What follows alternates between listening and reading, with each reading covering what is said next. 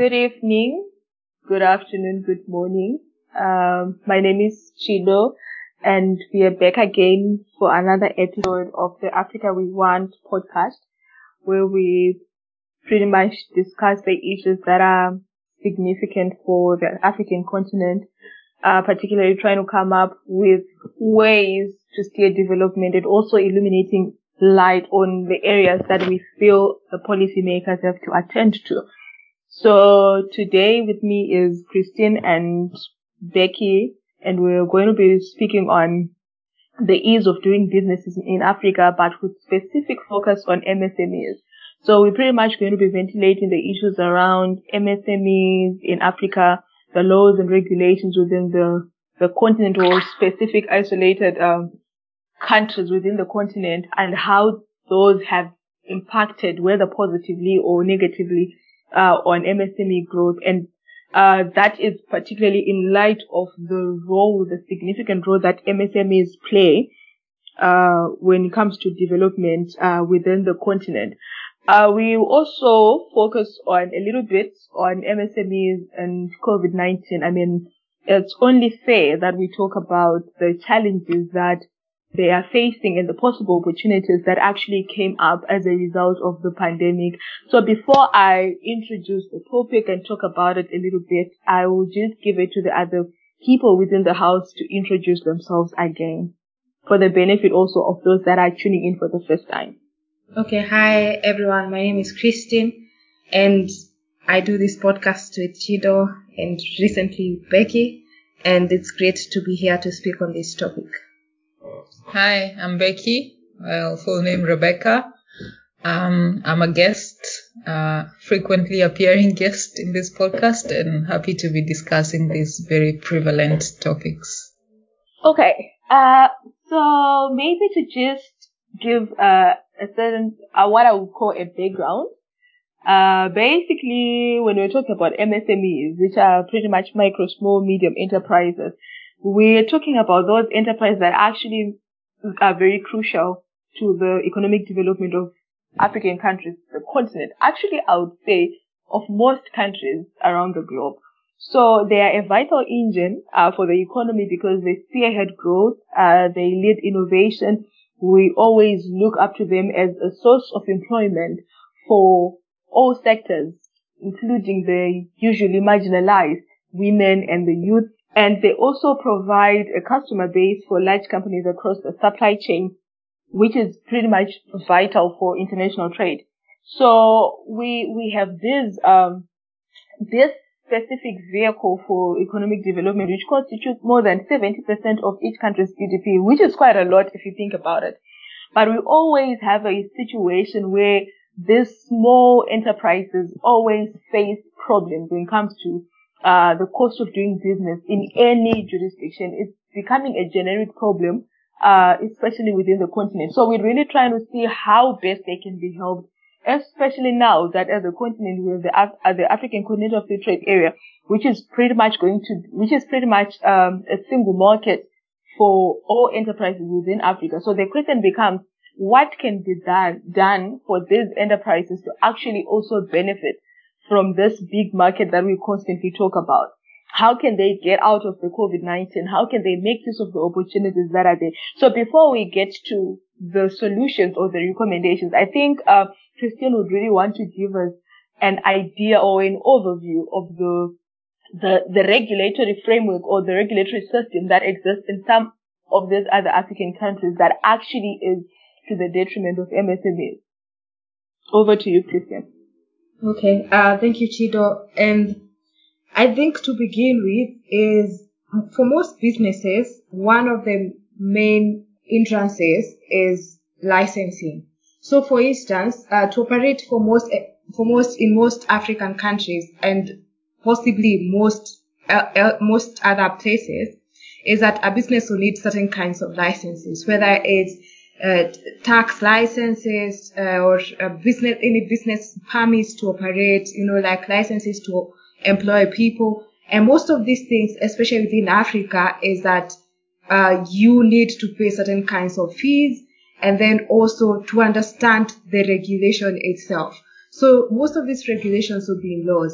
whether it's like um, bylaws or whether it's like in main legislation. So there will be a legislation that will require you, for instance, if you want to register a partnership, if you want to register a sole proprietorship or this or a company, these are the regulations that you need to follow. And you see, for a micro a micro enterprise or even a small enterprise, this is additional work that someone will have to go into, which is not their core business. So the, the core business in most times, it's possibly think of someone who's just buying, uh, let's say, vegetables and just selling them on a very small scale.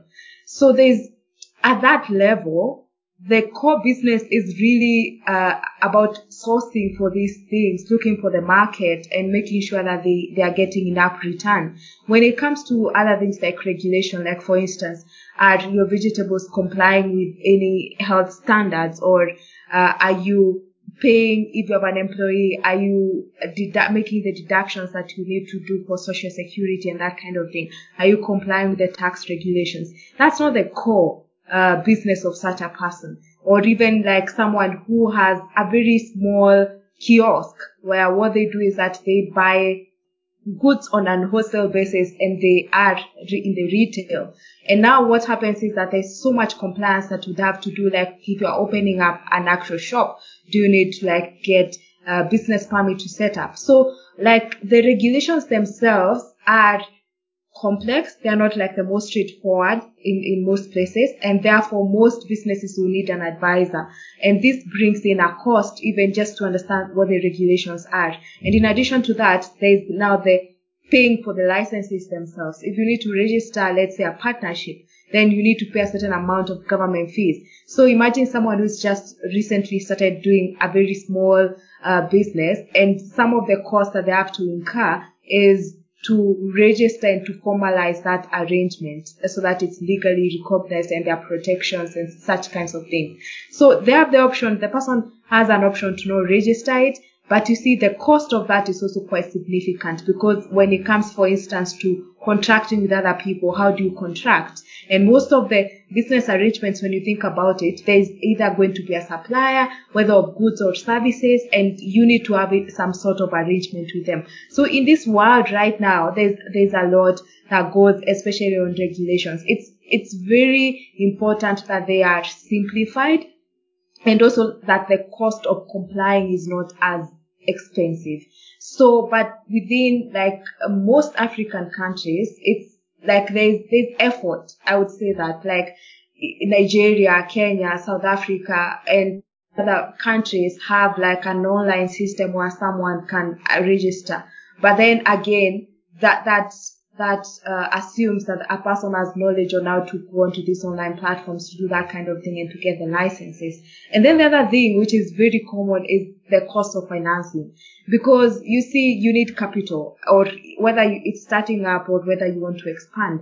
And for most, for most lenders, they need collateral. You need to have a form of security. Someone with a very small business, the, the time they either are getting the capital to start that small business, they may not have anything much to give as collateral. And I, I know especially that uh, different systems of lending have been explored right now, where, for instance, you can, you don't need collateral, but then uh, the interest rate is very high. Again, it's the cost. The cost of financing is quite um, steep for most small businesses.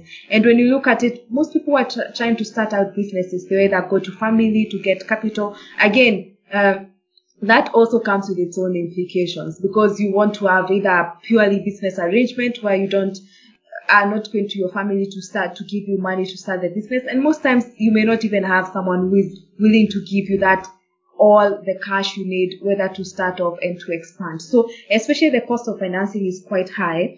And then uh, in, in addition to that, look at that an entrepreneur, like one of the big challenges I would say for Africa is there are no incubate, incubators or think tanks.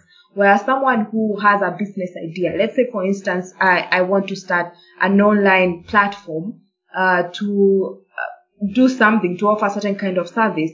There's a lot of thinking that has to go in there. There's the market research that you have to do in that area. There is the trying out and coming up with a prototype. There is uh, thinking through how the system would work. And there's not so much of think tanks or incubators that would help these businesses to at least even shape them and to direct them in a way that they will pick up and quickly take off. So, and I recognize that there's a lot of like online places where you can go to study and uh, maybe get uh, more information on your startup.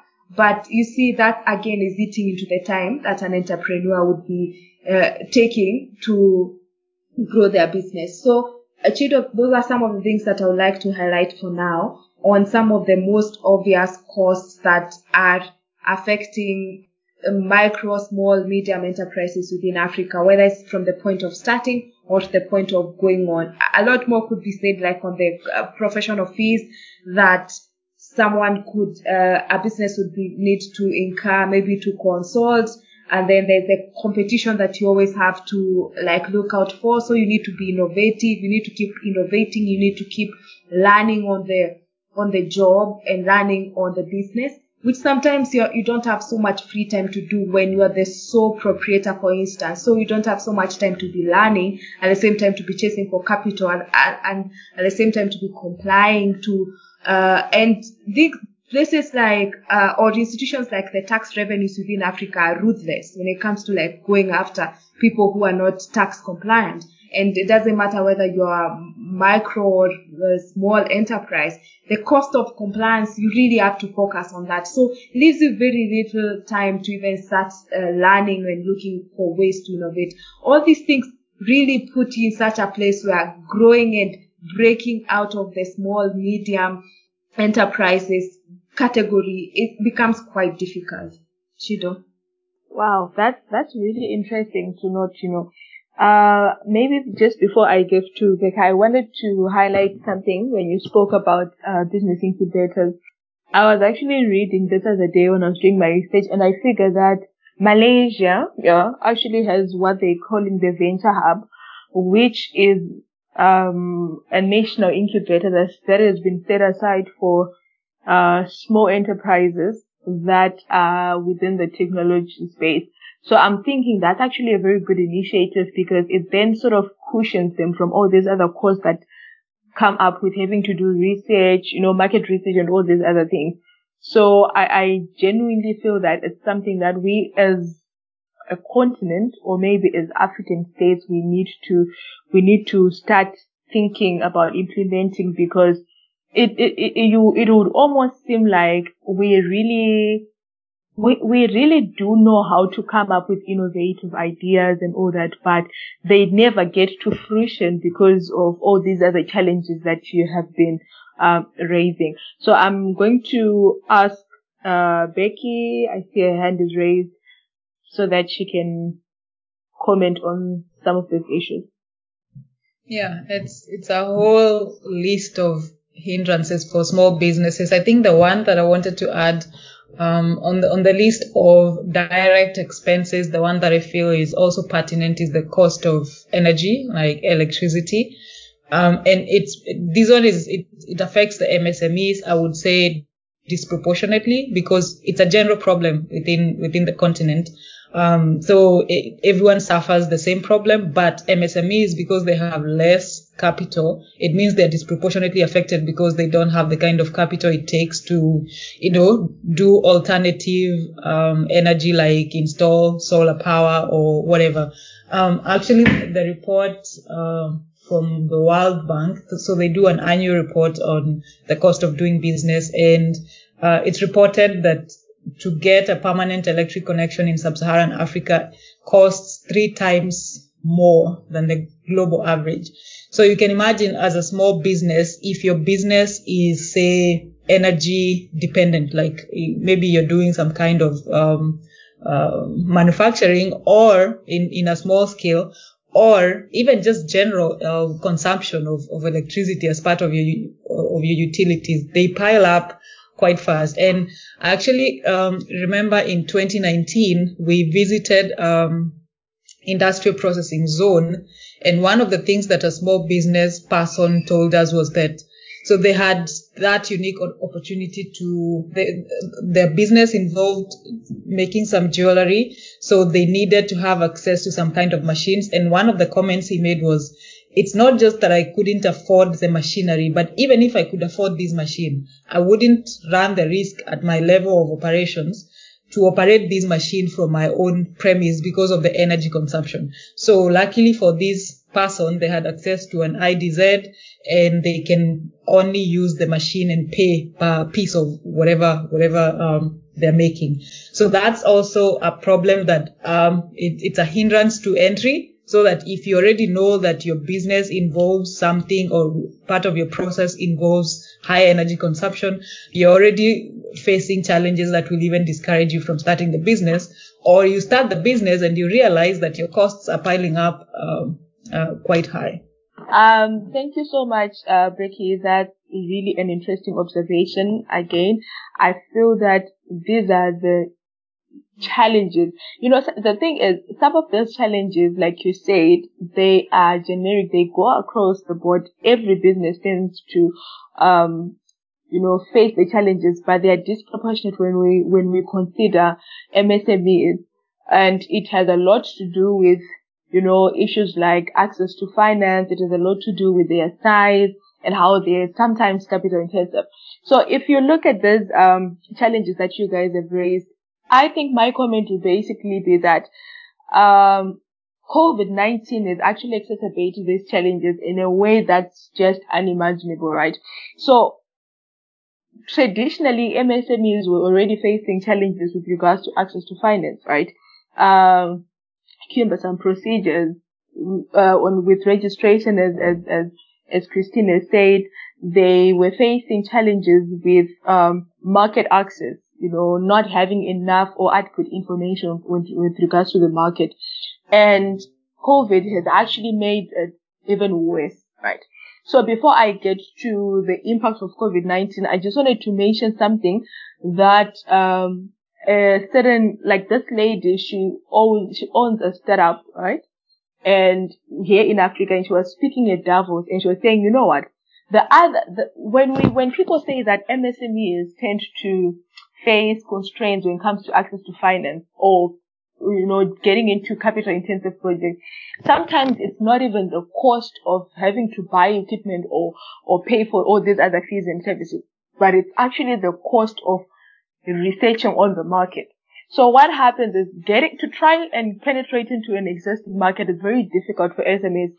Uh, to, to get, uh, information on customer preferences and all those other things. That tends to be very costly. So her argument was, she was, she actually was pleading to national governments to find means to ensure that, uh, most startups or most businesses, small businesses are actually helped when it comes to market information and all this and, and, and, you know, be assisted in penetrating markets because that's actually where the bigger chunk of cost end up going to. And then coming back to COVID nineteen, uh, you would realize that we all know that there were, you know, the lockdowns, the restrictions that were imposed, the curfews and everything.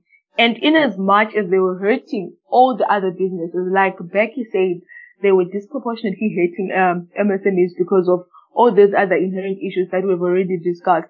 But well, before I go to the part, it is very sad to actually realize that um in Africa, in Africa, in Sub-Saharan Africa, a lot of M S M Es had to close because of COVID nineteen. Uh, they couldn't absorb the pressure. But while while that was happening, I would really want to point out that I applaud most of our governments because they really tried so hard to cushion M S M Es because they, like everybody else, they understand the importance that they play within the, the, the mainstream economy and, and how much they contribute to the G D P and how also they are very important for post, uh, COVID economic recovery. So we had a lot of, um, incentives by governments, you know, reserve banks, uh, extending credit facilities. We had, Uh, instances where the government would just inject money into these businesses to ensure that they survive the brunt of the pandemic.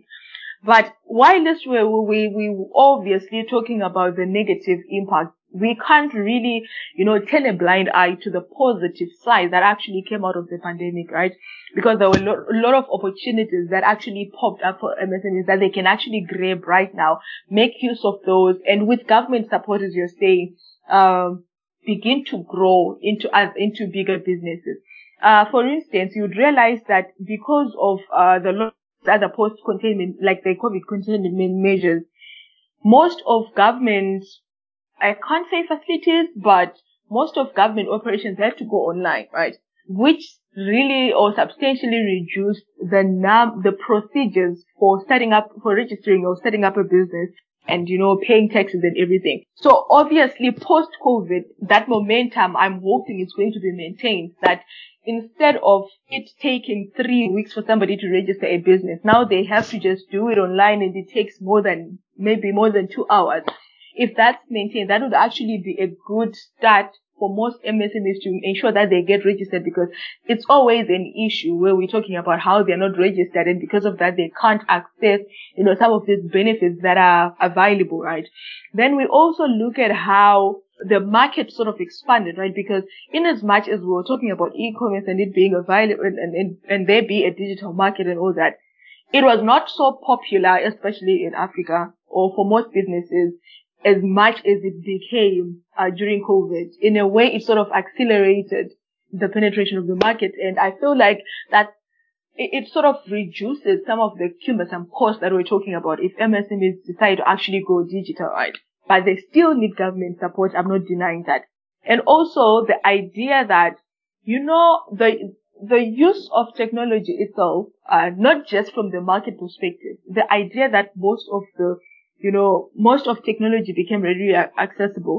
It can be a good platform for, for M S M Es to actually scale up their productions and, and be on top of the constraints that they normally face. And well, we can't not, we cannot not talk about the African Continental Free Trade Area, how it's opening up a market that uh, previously was inaccessible for M S M Es because they were, you know, cumbersome taxes and levies, the, the non-tariff barriers, that are going to be phased out gradually, yes.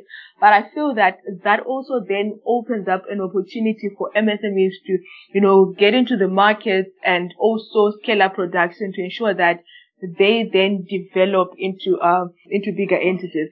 And I think I just wanted to say that there is really need for government to ensure that, you know, M S M Es are actually integrated into the formal economy.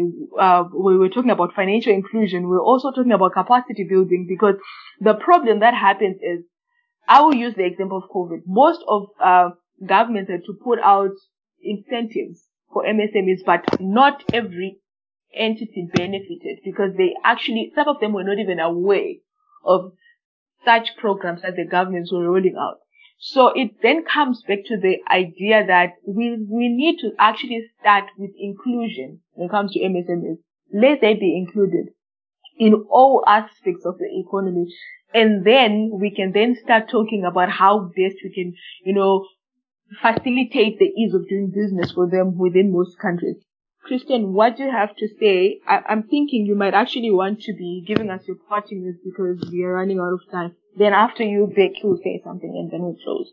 Okay, yeah, Chido, I agree, especially because I think education and training for most M S M Es is really important. Make them aware, like there's the Africa Continental Free Trade Area that's now live, and tell them how that impacts their businesses. Because you see, oh, there's an M S M E owner who is not aware of what's happening, and once the markets open up, they wonder, like, how is it that we're now facing a lot of competition from other people across the continent? So making people um, aware, like, don't just assume, especially within Africa, there's such an information gap.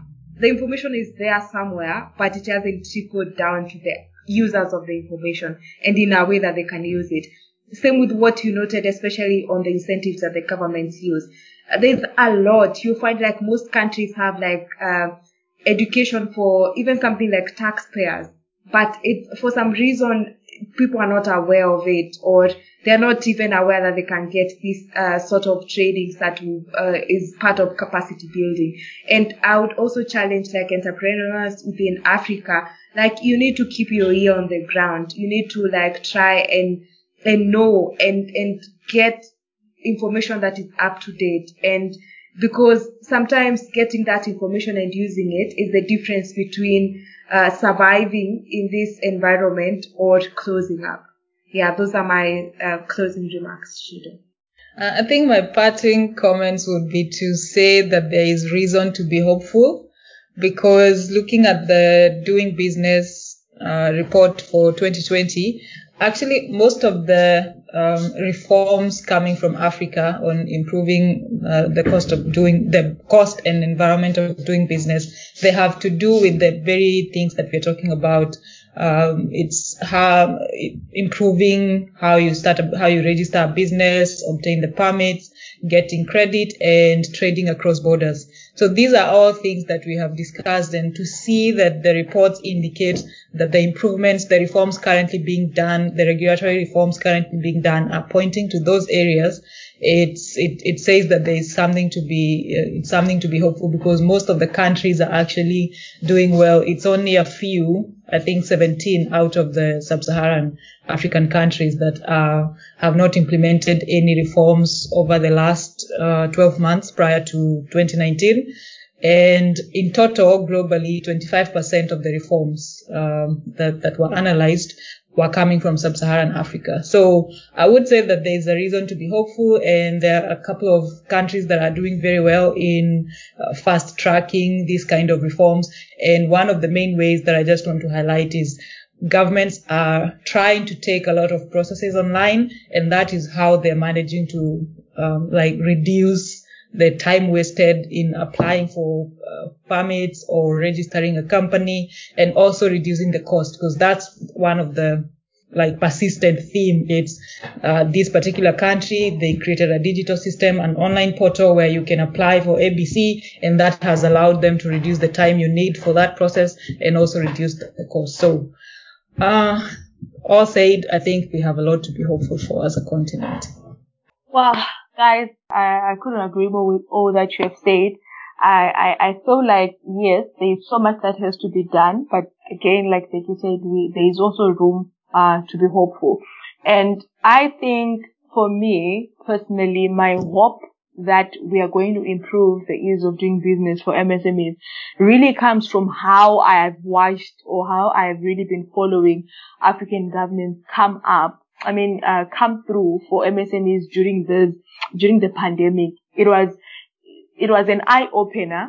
And I, I guess we got to a point where we actually realized and, you know, we accepted the role that M S M Es do play within the, the, within the formal economy. And because of that, we had governments running around to ensure that, you know, they ease the pressure, they cushion these M S M Es from the brunt of the pandemic. And I hope that, I certainly do hope that we keep the momentum, you know. I was actually looking at, uh, Asian countries and most Arabic countries, and you'd realize that they were, the government was actually helping M S M Es adopt what they were calling a resilient and transformative strategy, whereby they were completely changing their product to suit the demand. So I feel like that momentum has to be changed, where you find somebody who was used to making hats actually transforming the product altogether to start making masks, because all of a sudden masks were in demand. So I feel like if we start encouraging a culture in which most businesses adapt to the needs or to the needs of the market, or the needs of consumers, we won't have a situation where we, we have most, with some enterprises that are threatened or threatening, uh, to close. Uh, and also, I, I also wanted to say, even during the pandemic, I, I, I noted a number of M S M Es, especially in Uganda, were actually, you know, rising up to the occasion and making use of digital platforms to be known, to market themselves and penetrate into the market. And I know very well that obviously after the pandemic, they've already created a clientele base. They're, they're continuing in, in production and providing and supplying the products that they were supplying. So it's actually a good thing. And maybe, like I said, my parting remarks would really be about inclusion. Let's really try to include M S M Es. Even when we are doing um private-public engagements, they are actually supposed to be there because some of the challenges that they face, I think policymakers tend to hear from, or to hear of them from third-party, third-party perspectives, you know, when people just do research, but they actually don't invite them to the table to actually speak and iron out the, the, the specific challenges that they are facing. So, yeah, I, I guess we can always have a session on this and we pick up from where we left. To our tuning in uh, listeners, you might also want to follow up on the webinar because it's going to be region specific. That's going to be done. That's going to be hosted on Wednesday, on Thursday, right, uh, Christine? Yes, uh, there's a webinar this coming Thursday on the eighteenth of February twenty twenty-one. Uh, yes, which will cover a bit more of cost of doing business for M S M Es and within the informal sector and its perspectives from different African countries. So, yeah. Yes. Uh, so, guys, do tune in to the webinar, follow it on YouTube, and let's have a conversation on how best we can make sure that the M S M Es within the continent are actually uh, empowered so that they start living to their potential, which in turn will lead to economic development. So, thank you for tuning in again. Till we meet again next time. It's been fun. This is Chido, Christine and Becky, and bye.